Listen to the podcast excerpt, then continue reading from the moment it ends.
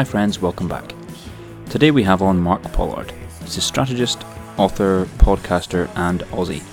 Today we can expect to learn why some planners are too much like Gollum, how to be a better strategist, and towards the end, Mark actually takes us through a sort of live example of how to strategize better and how to find common threads to your strategy. Um, it's really sick. So stay stay around for that, or if you can't bear to listen to all of it, jump ahead to the end and you can enjoy that. He even said my accent made him go intellectual, so that was nice of him. Anyway, please enjoy the brilliant teachings of Mark Pollard.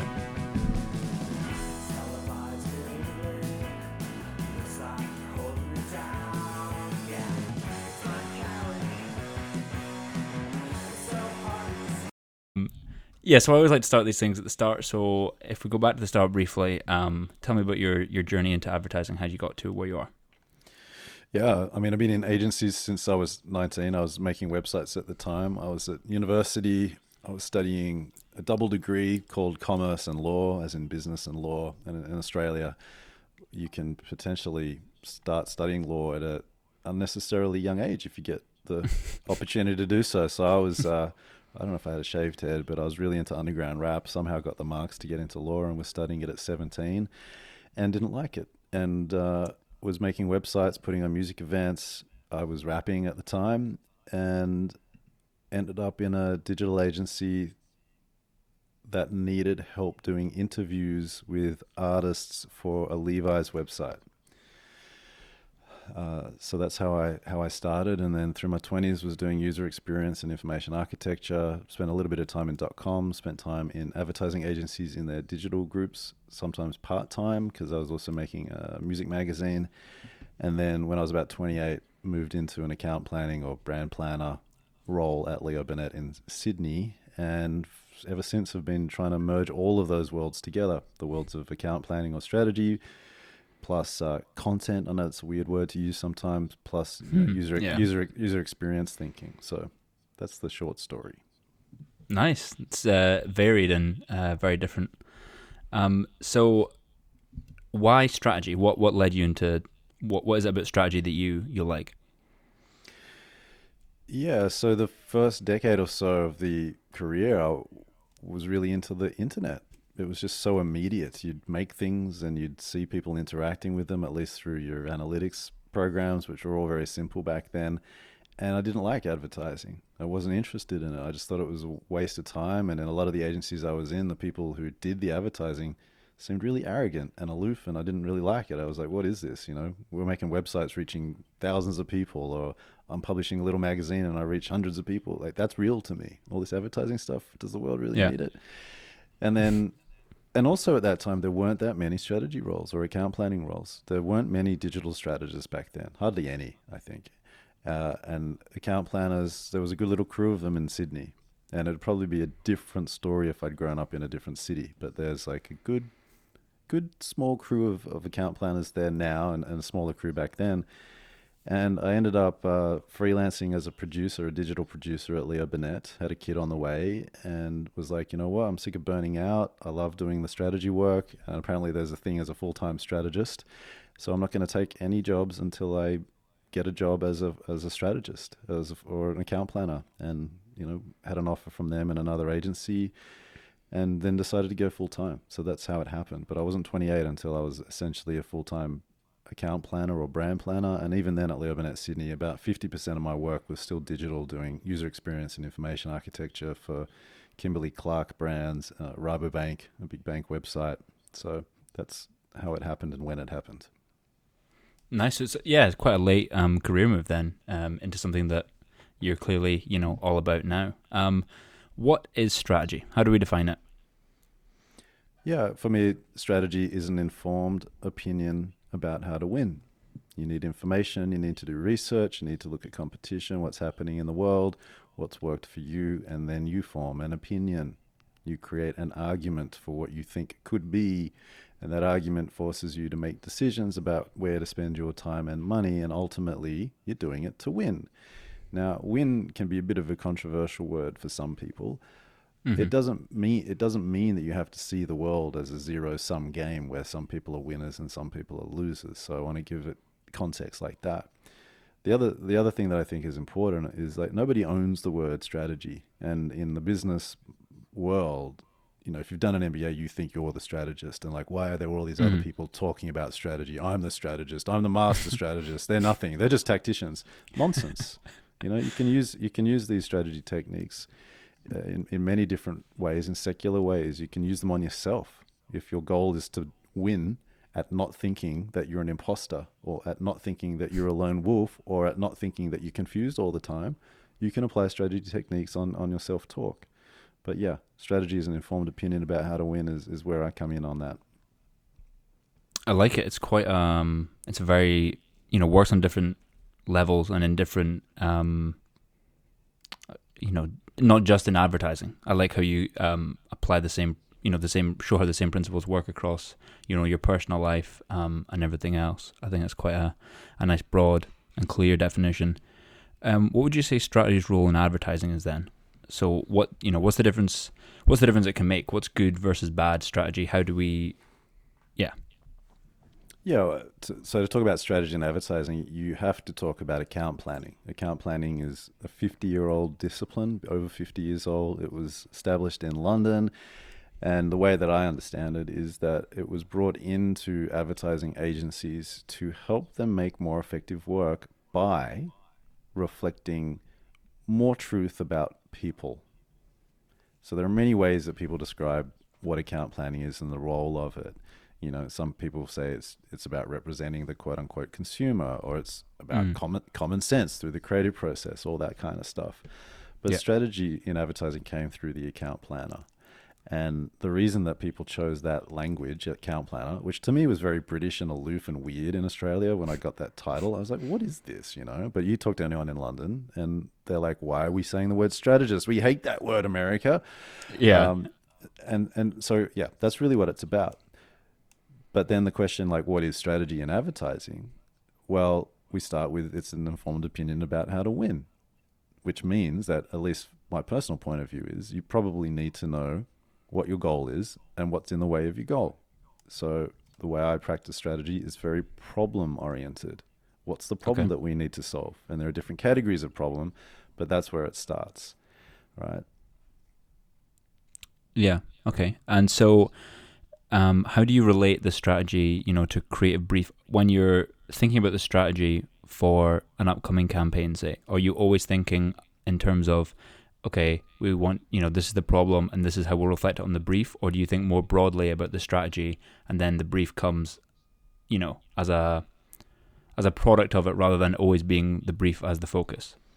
Yeah, the, the creative brief, it's not that it's incidental. In history, sometimes the creative brief has been super important. And for people who are full time strategists or account planners, the creative brief is a moment of heroism for them, where they're like, Yeah, I get to shine. I get to put my name Yeah. on here. I'm just going to quietly open up this template and put my name first as the author. oh, next, next, I'll put the next I'll put the date, and, and I've arrived. But but the, the problem with that is that if you behave like Gollum, and it's all about my, my precious my precious creative brief, that Yeah. you miss so much stuff. Like hmm you you need to be doing research, you need to be talking to people, you need to be thinking, and then you use a template like a creative brief or a strategy framework to push your thinking around, but ultimately to frame the thinking that you've done after talking to people. You know, the creative brief is almost it's almost incidental. It's important, but to only focus on that, to only focus on your moment of heroism means that you might take shortcuts to feel like a hero rather than potentially doing research, asking interesting questions, trying to come up with 5 to 10 different problem statements or potentially 5 to 10 problems to solve one problem that you think needs solving and also talking to other people maybe to the point where they say words that go on the brief instead of your words. So Yeah. creative briefs are important, but you know, got to be careful with them too. Yeah, so you see it more as a process of just finding out information that's gonna, you know, that's gonna gonna help, whether it be a quote or a fact or an insight or whatever. And then, yeah, it's almost like downloading all the information you can, getting everything you can, and then the creative brief is almost like the edited, filtered out product at the byproduct at the end. Potentially, yeah. I'd be careful with uh, everything you can. I think if you're going to do research, you might need to do it in in stages. Where the first stage is like an hour discussion or an hour of research, working out what you think you need to do research about. Right, so that you're then developing questions that you're trying to answer through that research that you might answer or that you might interview other people about. So that I think Okay, that, yeah. that, that that comes first, right? Yeah, so it's more. Yeah, tar- sorry. Yeah, yeah. Download everything you can that's of relevance and that you have targeted that you want to know or want to find out. Yeah, which means you need to understand what the business issue is. You need to understand the audience that you're selling to or the audience that you're trying to change the behavior of. You need to understand what your budget is. You need to understand w- what problems are standing in the way of the goal that you've got and of the change that you're trying to inspire. And then then then then you then you play with that. Uh, and that's also to separate the creative brief from being like a, a form that might be on a clipboard that you're just walking around maybe with a client or with a team and you're like, okay, I'm just going to fill this in. I got a pen. Who'd, who'd, like, who'd like to help me fill this in? You know, forms aren't things that we just fill in or creative briefs. We shouldn't create, create, blah, blah, blah. we shouldn't treat creative briefs like forms to fill in, you know, like we're just applying for a driver's license. You got to do the thinking and have the discussions and allow the messiness to be before the clarity comes out. So Yeah. that's also important. Yeah, I think that's a, an important way of reframing it. Um, yeah, I like the idea of not thinking it as a as a form to be filled out and like boxes to be checked and a checklist to go through, and instead, you know, being something that yeah, as you say, you get creative on, you get messy with. Um, yeah. So, on like good versus bad advertising, what are the what would you say like the most common mistakes or problems that people have with their strategy? You know, maybe they they bring you in last minute because they're struggling with the strategy or yeah what are the sort of common traits or common problems that people or brands businesses agencies struggle with their strategy Too many numbers. I get brought in a lot when companies are dealing with a lot of agencies that are peddling data and numbers and statistics, but they're not making any sense out of them. That's a pretty common situation that I walk into, and sometimes I'll just write a page or two pages and uh, just to make sense of all the work that tens of people have done and tens of people have charged money for. So that that's one, and then boringness. Don't advertise if you're not going to take risks. Don't advertise if you're not going to think in your head that you're competing with a stand-up comedian or something on Netflix because you are. And if you're not going to compete with them, don't do it. Or just know that you're going to have to spend more money to get your ads seen because nobody wants to deal with them. They don't. They don't no one's paying attention to them. So I think numbers and boringness are the two most devilish traps that keep people from doing anything that's going to work for them. what do you think um what kind of thinking or what you know what how do why does that why are they such common traps what sort of thinking leads people to keep getting caught up in this is it like an over reliance on you know big data as the the future it's going to tell us what to do Yeah, be, because people are scared of creativity and the messiness of it, and they're sc- scared of creative people. It's easier to point at numbers and to say, "Hey, that thing that's never existed in the world, is there an idea that can prove that's going to work?" And that makes you sound smart. It makes you sound professional.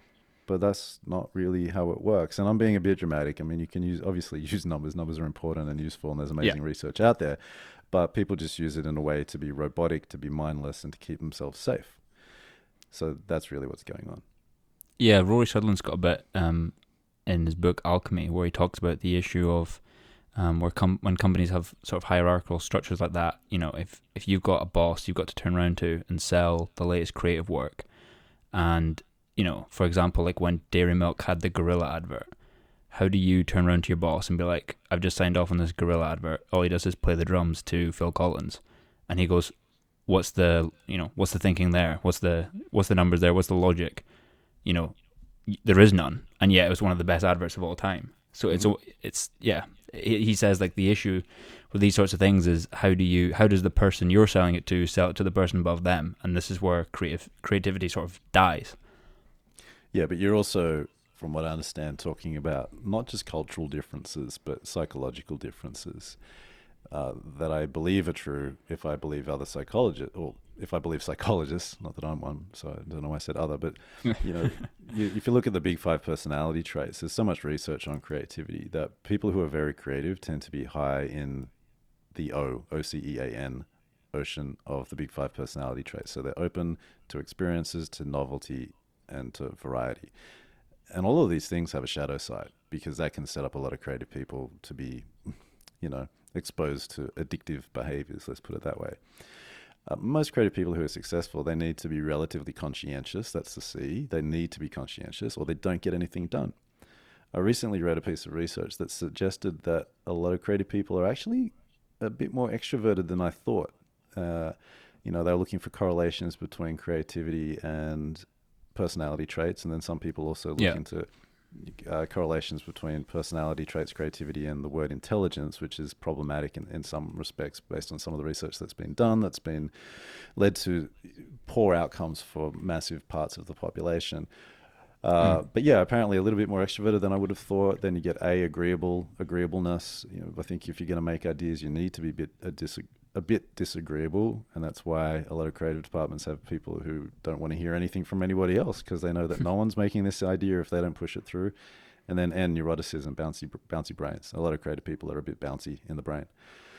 So what you're talking about there, the culture clash is a, is a clash of psychology in that you've got businesses that have been around for a while who naturally have more what I would call conservatively or psychologically conservative people in them Yeah, definitely. who who are low in openness, who are high in conscientiousness, who are logic oriented and logic hardened. Now, why are they signing off ideas? You know, that's the other question behind all of this. Yeah, yeah. I mean, that's that's the bigger question. Yeah. So there's a, there's a lot going on there, but I, I I tend to see it through the the big five personality traits right now, based on the research I've read recently. Yeah, that's, that's quite interesting. Um, spin of it is, you know, how do you break through then if you have a situation where you have clients who are, you know, one way inclined, more logical, more straightforward numbers, show me the proof, and you have creative teams or creative agencies who are more, you know, naturally creative and a bit more out there, open. How do you break down that barrier to find a middle ground, or you know, is there a way to, or do you just always end up having, you know, the client wins because they're the client and nothing creative ever gets done?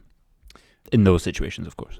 Yeah. Well, f- first and foremost, it's about match to begin with. And what you know, I've interviewed a lot of people who run agencies, and I know people who run agencies, and the most prolific creative advertising agencies.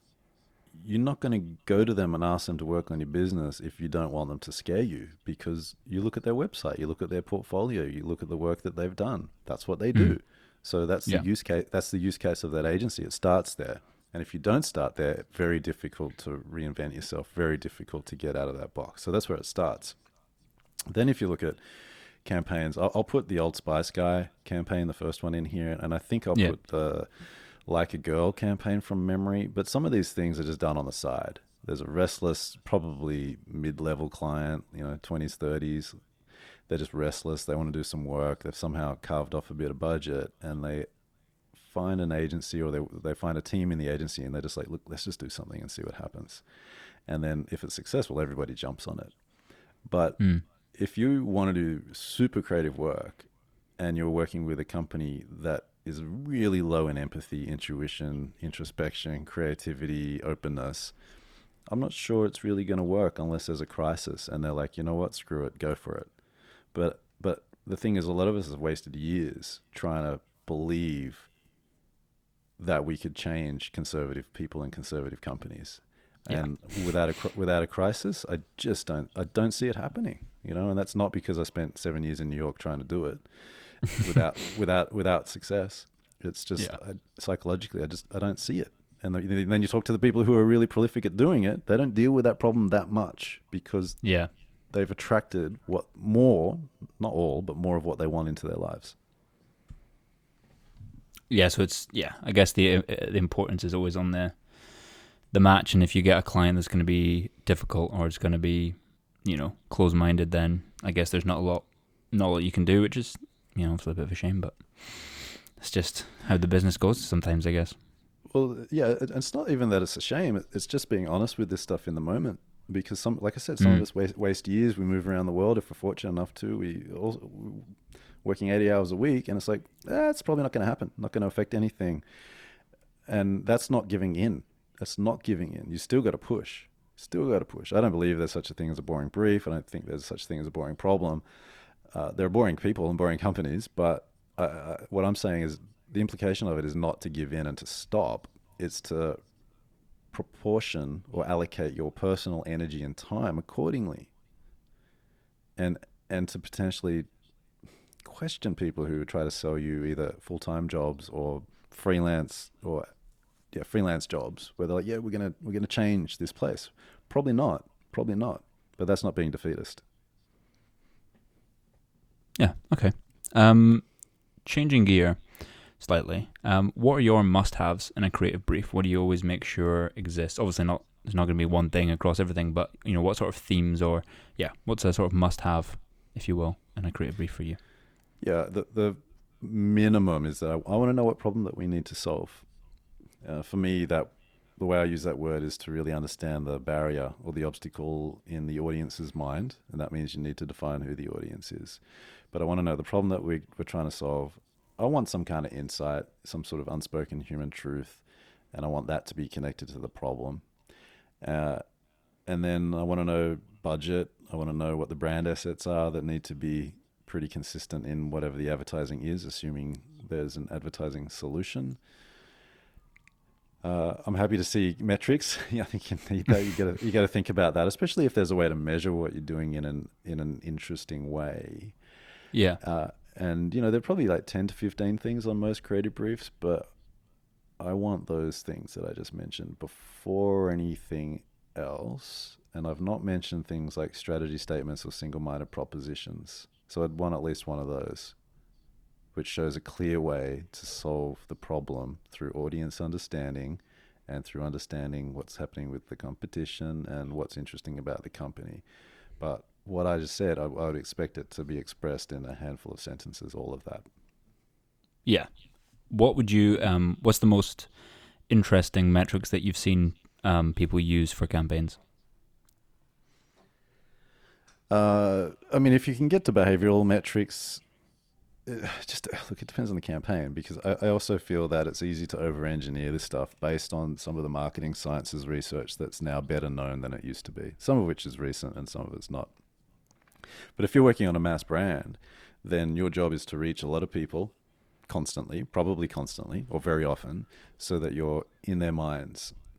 You need to be associated with something in their minds, though. And that could be a word or two or a sentence so that when they have a particular problem in their lives, they're like, oh, who's the company that does that? There we go. That's what it is. Mm.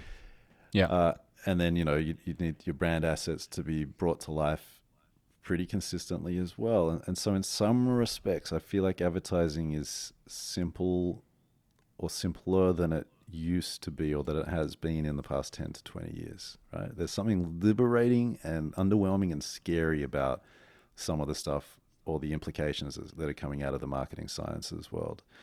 So, if that's true, that you need your brand to be in front of a big audience quite often and assume that loyalty might be useful, but it's you're not focusing on loyal customers, that you're really focusing on the people who are going to buy from you every now and then, what are you going to measure? you know, it probably is going to feel like some of the vanity metrics of, of reach and frequency. Yeah, I was going to say, is, is reach still a valid metric? Is yep. Is being in front of people is that is that simply enough? Yeah, I think so. You're probably going to pair it with some kind of brand tracking, and you know, I'm not a I'm not a, a measurement expert, but in some mm-hmm. ways, some of the vanity metrics are probably okay. Uh, you know, back in the day, and I've seen this discussed recently, but back like I'm talking 12 years ago, we used to try to connect some campaign work to uh, online search behavior. And I know there's more of that being talked about, especially in the UK right now. But we were playing with that stuff 12, 13 years ago, more, four, maybe more, 14 years ago. Um, and so that's useful. The challenge with a lot of that data is it's not as available as it used as it used to be. Um, mm. But yeah, I, I, tried to answer the question. Not sure. yeah, yeah. It's just, it's just um, yeah. I don't know. I when campaigns, especially like digital campaigns, always sort of flex, as you said, as you call them, the vanity metrics of reach, engagement, um, earned, you know, earned value of media or whatever. Um, you wonder how much value is actually in that. I do. Um, yeah. Do you think there is there? I mean, obviously, yeah. You said there's there is still value um, in just simply, you know, refreshing the brand in someone's mind, but it's almost yeah. How do you track what people are thinking about you because it's very good to say, oh, you know, 10 million people saw our advert. Okay, but how many people remembered it? How many people made a new connection in their mind to the brand? Is there any way to measure that, or is it? Yeah, is there any way to measure that? I don't know. I'm sure there's some kind of complex piece of technology out there that one of the research companies is is selling, um, potentially connected to ongoing like panel panel research. So having a bunch of people that you speak to or ask questions of every so often. I'm sure there are ways where people are trying to answer that question and they're, they're trying to answer it in a very legitimate way, but also in like a proxy way, like what's closest to this. Mm-hmm. Uh, but yeah, like digital and social agencies, I see a lot of case studies and um, they're like, yeah, this reached 10 million people. Or then they go, this, and then the whole internet paid attention. And you're like, you're like, doubt it, doubt it. Yeah, I didn't see it. But so with- there's but- minus one. Totally, totally. This is very true. And and also, well, compared to what? Like, what's the context here? You know, compared Mm. is is that number ten million good compared to the other campaigns you've done? That's that Mm. would be useful to know and valid. Is it good compared to other campaigns that month on those platforms? That'd be useful to know. How does it compare to your competition? And for most like established brands, you need, from what I understand, to have a share of voice that's bigger than your market share to grow. So you need to potentially work out that stuff as well. Yeah, do you think though there's going to be? It seems like there's a bit of a battle. There certainly was a bit of a battle for a while between traditional advertising and online advertising. When you've got such clear metrics with like return on ad spend and reach, click through rate, and so on and so on, um, with online advertising. But then obviously there's been controversies recently with like Facebook misreporting numbers and um, a few other agencies having to give money back because they lied about people that had seen it and clicked through and they were overcharging and all this sort of um, almost fraud going on with online advertising. Do you think there's going to be a shift back towards tradition where people trust traditional advertising, even though it's less trackable and it's less like um, tangible? The results. Do you think people will? Did they? Well, first of all, did they move away from traditional advertising towards this metric based, and will they move back? Yeah, I, I don't know. I think you'd, you'd actually need research to argue for or against all of these things because otherwise we'll just be making it up. But I, I do know that there's a pretty strong argument from people who are more in the broadcast space. But then what does the word broadcast mean anymore? What does the word digital mean anymore? What does the word internet mean anymore? Why are we measuring things with, you know, wh- why is television and radio, sorry, why are television and radio getting measured against digital? Like what? Mm. That's crazy. What's not digital at some point? So, uh, you know, if anything, I, I think hopefully the correction that comes out of the past few years of all of these stories and these anecdotes and the fraud mixed with the marketing sciences is that people are like, you know what, we have to do? We got to create really good stuff, stuff that's going to make this brand famous. And we're going to have to spend more money than our competitors if we really want to grow.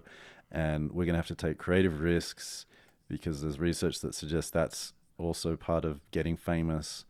Uh, and we need to reach a broad audience. So let's just go back to the fundamental. There's probably like seven to 10 key principles that are fundamental.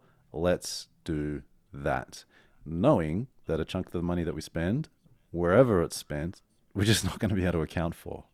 But also Yeah. knowing that trying to account for everything might make us make bad decisions. Yeah, I think that's yeah very well put.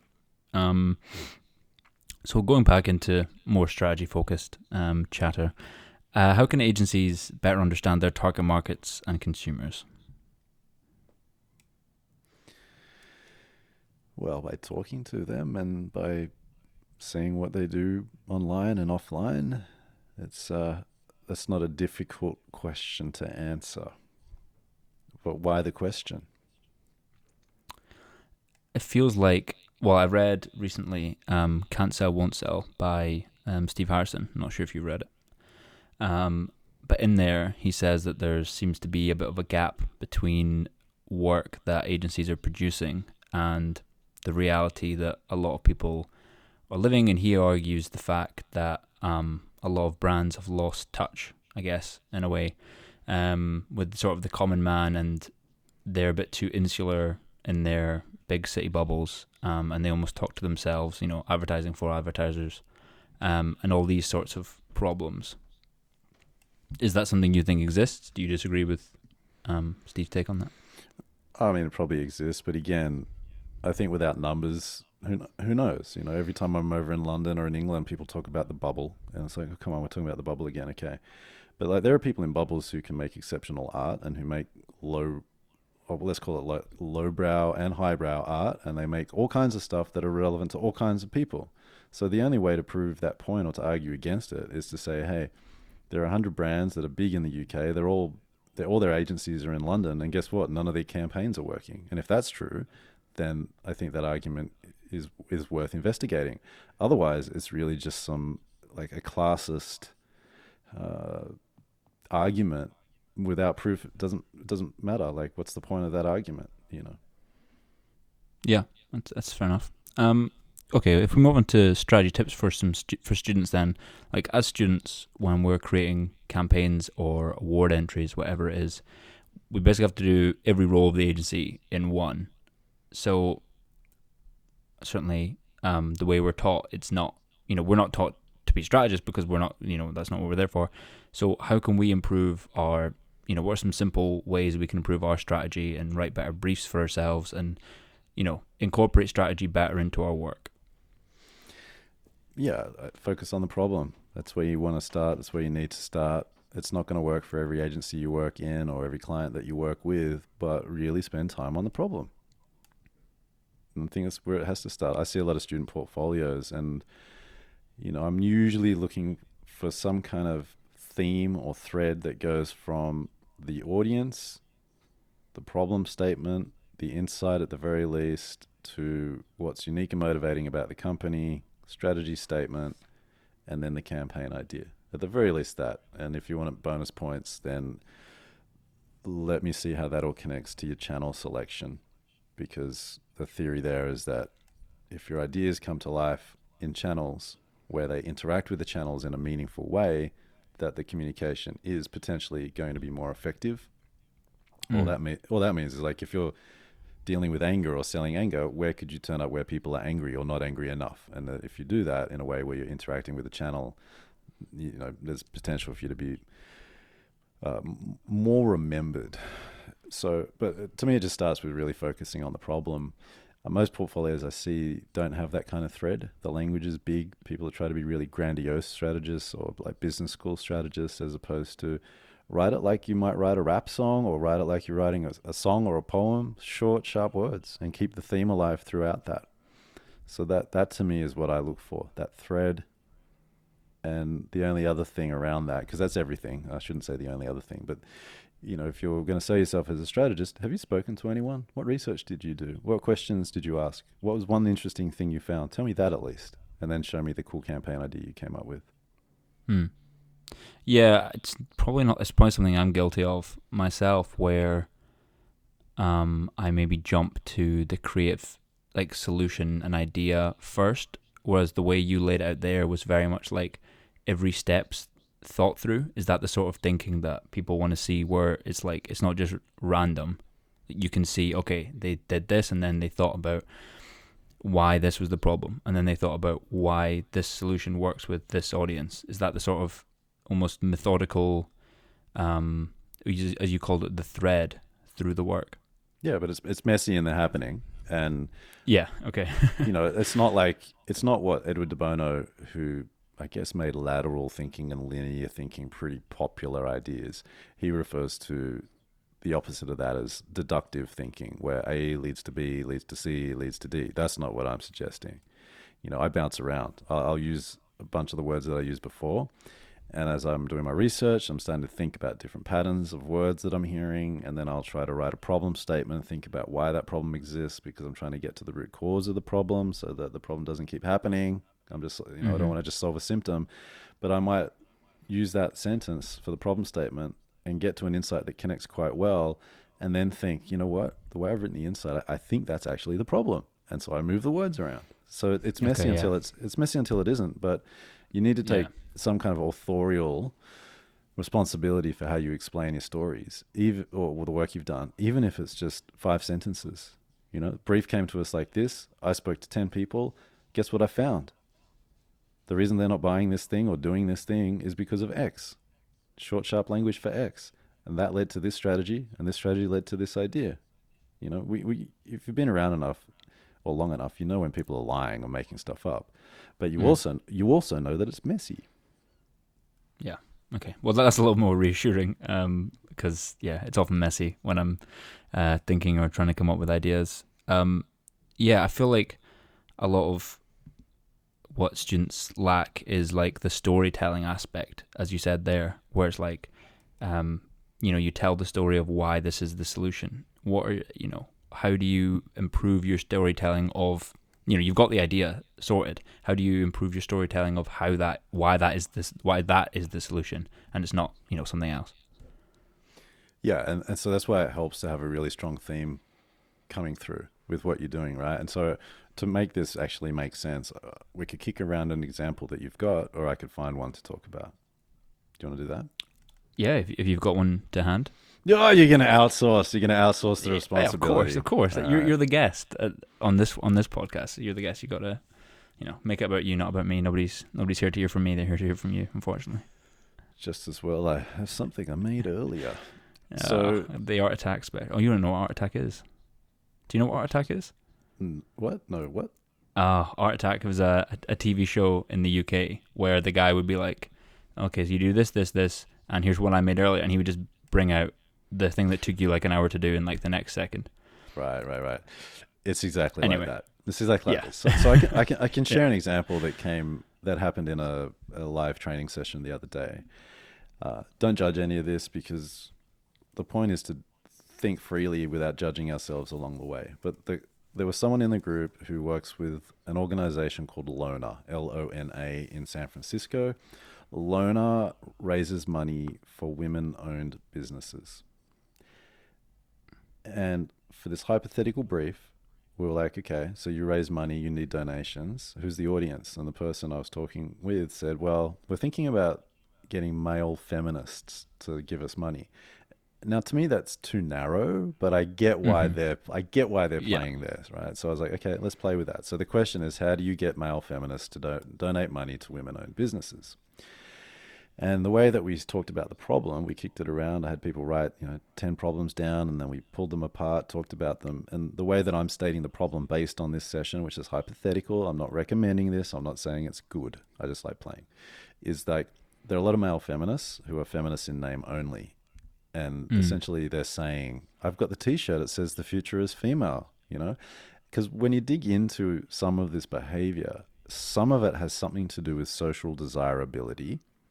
And I think it's always worth. I won't lose you on this. Sorry if this is too nerdy, but like, I no, no, don't worry. I'm I'm all in. Yeah, I like. I think it's worth keeping evolutionary psychology, some of the key principles of evolutionary psychology, in mind all the time, even though Yeah. you know it's like you don't want to use it in every brief. But like the key things that I understand about evolutionary psychology, just to, just three key points, is like often what we do, we do to get access to mating opportunities, resources, and status. Right. Yep. So I was like, That's, that seems fun. Let's play with that. So, you know, a lot of these guys are just wearing the t shirt that says, I'm a feminist, but they're not actually putting their money where their mouths are.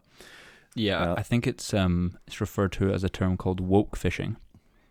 Uh, similar to catfishing, where you pretend to be um, a different person to attract partners of the opposite um, sex. You uh, pretend to be woke to attract other woke people. There you go. There you go. I find Yeah. the I find the word woke and the discussion around it deeply problematic because it's be, it's been used a lot by very conservative, non-empathetic people to shame other people for caring about other people. So I'm not like a, I don't play with that language too much, but I, I get what you're saying there. Now the the insight there, if we're just going to be true, is like it's sexy to be a feminist until it costs me.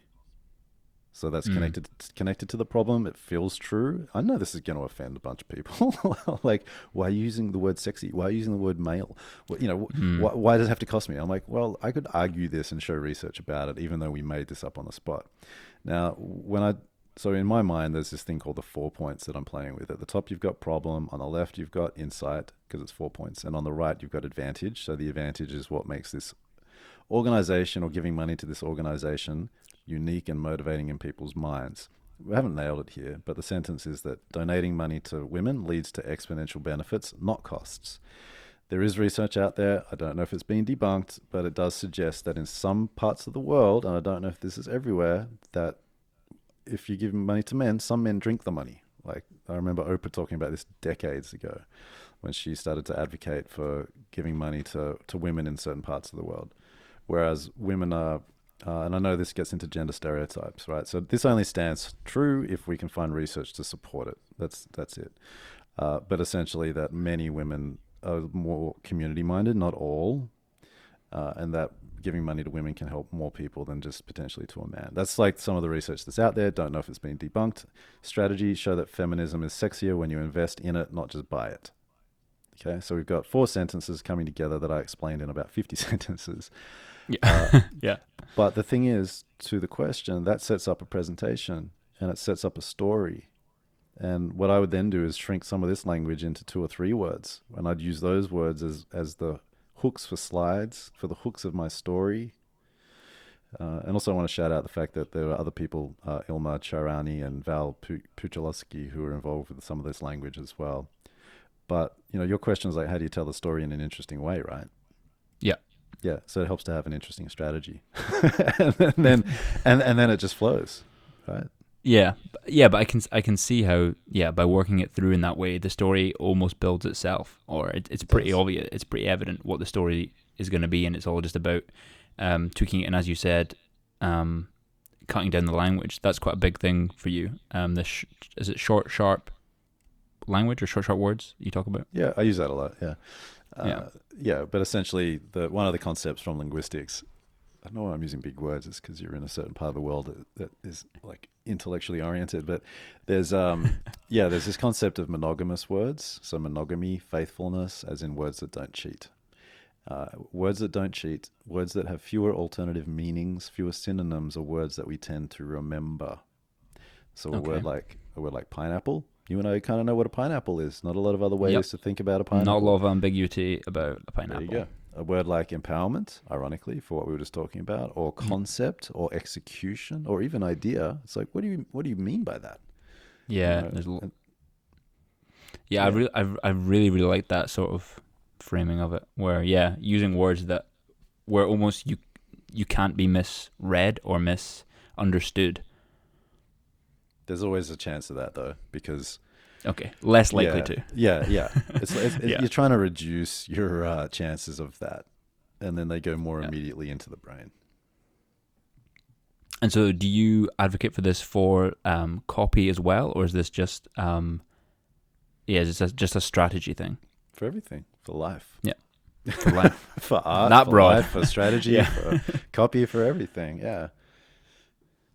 okay, yeah, I like it. Um, so to finish up here, what do you what do you have going on at the moment? What are you um, involved in? Uh, yeah, I mean, I've just recently published a book. The first round of it sold out. It's called Strategy is Your Words. So that was like a big life goal to, I mean, to publish a book. I'm in New York as an Aussie, but to publish a book in a foreign country, to sell it directly yourself, not through Amazon, not through anyone else, and for it to sell out. Um, yeah, I'm, I, pin- I'm pinching myself. I'm like, Yeah, you know, that's, that, that must be it's amazing. You know, it does, it does feel good.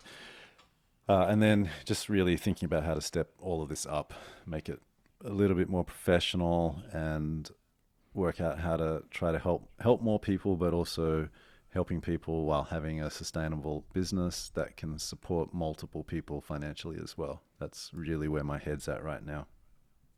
Yeah, nice. All about scaling. Yeah, but not in Yeah. like a, a rushed American way where you have to scale or you're a fail, failure. You know, Yeah. there's there's a sense of depth and artistry with what I want to be doing, so I, I I don't lose sight on that. I keep I keep probably two hands on that all at all times. So for uh, anyone interested in the book, when um, when can we expect more coming out? I'll have more in a matter of weeks. So late April, I'll have a whole bunch shipped over quickly. It's going to cost a lot of money to get them shipped here, and then I'm, you know, if I was bold, I'm going to try to get another book out this year. If I'm really bold, it's two books, but they'll be shorter. This first one's like eighty thousand words, four hundred pages. So I need. A, I don't want to do Okay. Yeah. that again immediately. Right. It's going to like wear people out. So I'll do, you know, maybe a hundred page book and a two hundred page book, and, and make them available probably on Amazon and different and in different places. Uh, and they they'll all be available at least through my website sweathead.com. And uh, is that the best place for people to check out check you out? That is correct, Kieran. Sweathead.com or at Mark Pollard on Twitter and Instagram, LinkedIn. Relatively active. I kind of treat the internet as a as a blank cam- canvas. I just write and express, uh, but I'm in various places. Yeah. Great. Well, I'm sure people will find you um, and read everything you do because um, yeah, you you produce some really great stuff. And um, yeah, thanks for coming on uh, today and chatting with me. I really enjoyed this. Thank you. You made me sound Thanks. more intellectual than normal, so I hope that was I hope that was okay. Is that is that a reflection of how intellectual I sound? Certain accents trigger me, and I'm like, oh, I better sound smart. I got a, a Scottish accent. That's, I mean, there's a lot of stereotypes about the Scots, uh, but I don't think intellectual's a common one. yes, but unfortunately, I've read that at one point, Edinburgh was the heart of European intellect a few hundred years Hey, ago, right? We made the TV, the phone call, the phone call, the phone and the phone call, I guess, and uh, penicillin. So yeah, I'll do. It's you a decent haul for the for the world. Yeah. Yeah. okay. Cheers. All right, Karen. Thank you.